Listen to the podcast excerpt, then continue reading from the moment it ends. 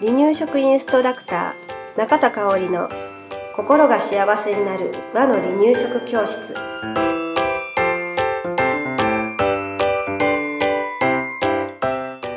第40回です。番組アシスタントの山本智子です。お願いします。はい今日もよろしくお願いします今日はねえー、赤ちゃんにうんお魚大好きになってほしいなって。思ってるお母さん多いんじゃないかなと、ね。うんうん思うので、えー離乳食期の赤ちゃんがお魚大好きになれという思いを込めてお話ししたいと思います。はい。はい。よろしくお願いします。はい。えーともこさんとこのうん。お子さんはお魚は好きですか？そう、大好きってこともないかな。やっぱり新鮮なもの食べたりするとね、う。そうん食いつぎがいいじゃないけど、うん。うんよく食べるんですけども、ね、うん。子供の舌って本当にうん。正直やなと思うのが、新鮮なものだったら普段家で食べないものでうも、ん。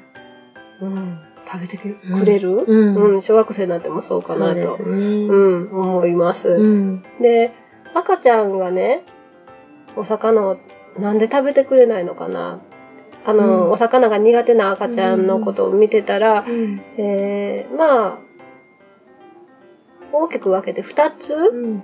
考えられるかなって思うのが、はい。あの、パサパサして食べにくいうん。うん。のと、お魚特有の臭みがあるものってありうん。ますよね。あなるほど。敏感だけに。ううん、それがね、えー苦手な赤ちゃんがいるのかなと思います。はい。うん、特に離乳食期って、ね、味付けを大人のようにうん。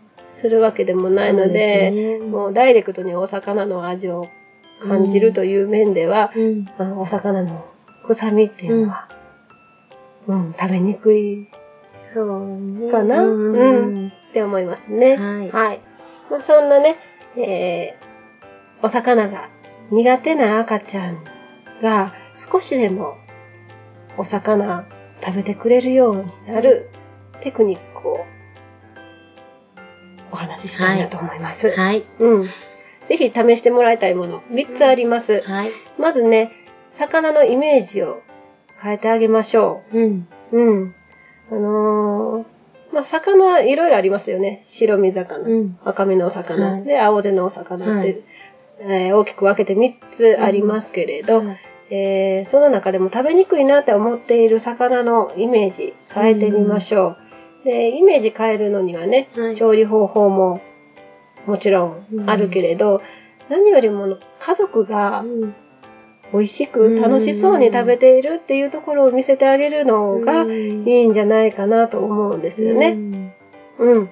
あのーいつもあなたは魚食べないねって声かけるんではなく、魚美味しいよ、お母さんも食べてみようっていうので、お母さんがパクパク食べている様子を見るっていうのは、赤ちゃんにとってとてもプラスのイメージになると思います。す。はい。うん。それから二つ目です。まず食べやすい魚から取り入れてみたらいいかなとはい思うんです。うん。ともこさんが感じる食べやすい魚。魚ね。うん。鮭とか。うん。うん。あでも食べにくい。まあ食べにくいかな。うん。鮭食べやすいよね。かな。ううん。うん。とか、うん。タイとか、うん。シラス、うん。少し、あの、うん臭みの少ないものっていうのは食べやすいかなと思うのね。はい。うん。あと、まあ、鮭も、シラスも、タイも、あんまり火を通してもパサパサしにくい？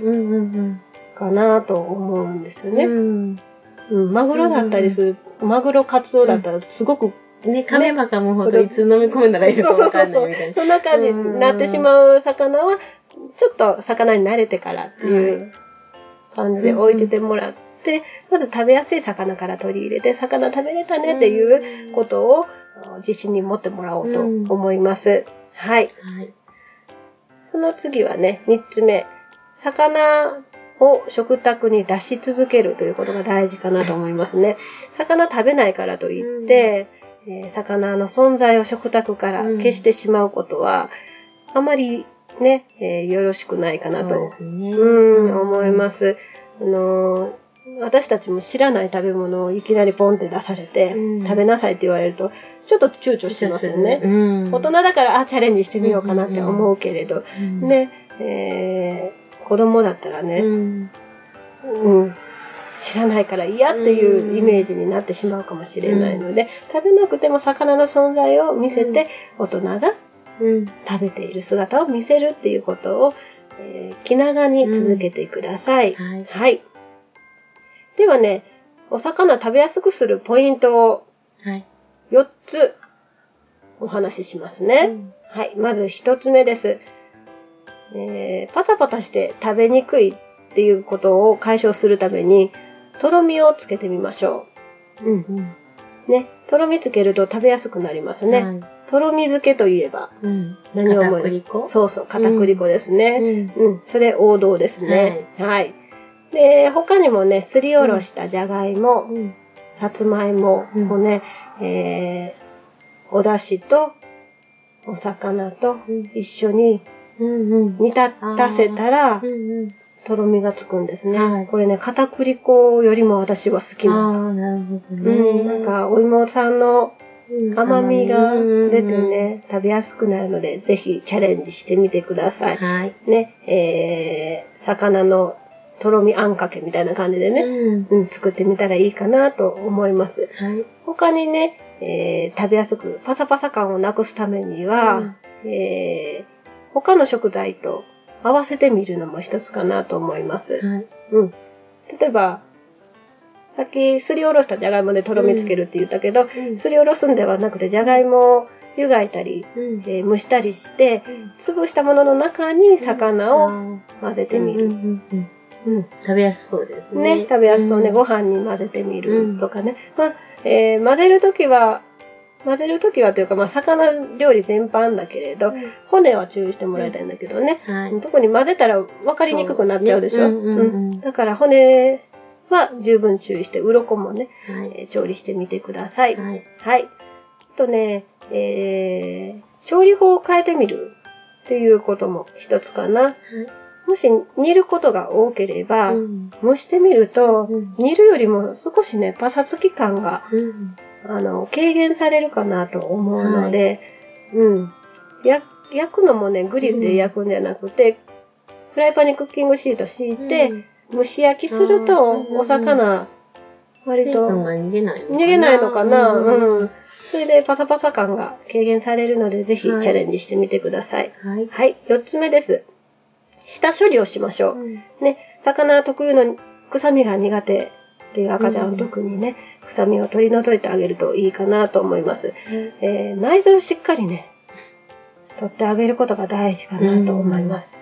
あと、えー煮る前にさっと熱湯をかけるとあか、ねえー魚のぬめりを取ることで、うんえーぐんと食べやすくなりますので、チャレンジしてみてください。はい。ね、えーまあ、急にね、魚食べられるようになる子もいれば、うん食べられない子もいます。あの、時間がかかる子もいますけど、うんその子に合わせて、えー魚が食べられるようになるように、ね、お母さんも笑顔で魚料理を作ってあげてください。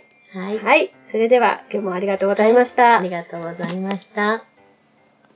離乳食インストラクター協会では離乳食の基本と和の離乳食の美味しさを学べる離乳食インストラクター協会2級1級講座を東京、名古屋、兵庫を中心に行っております。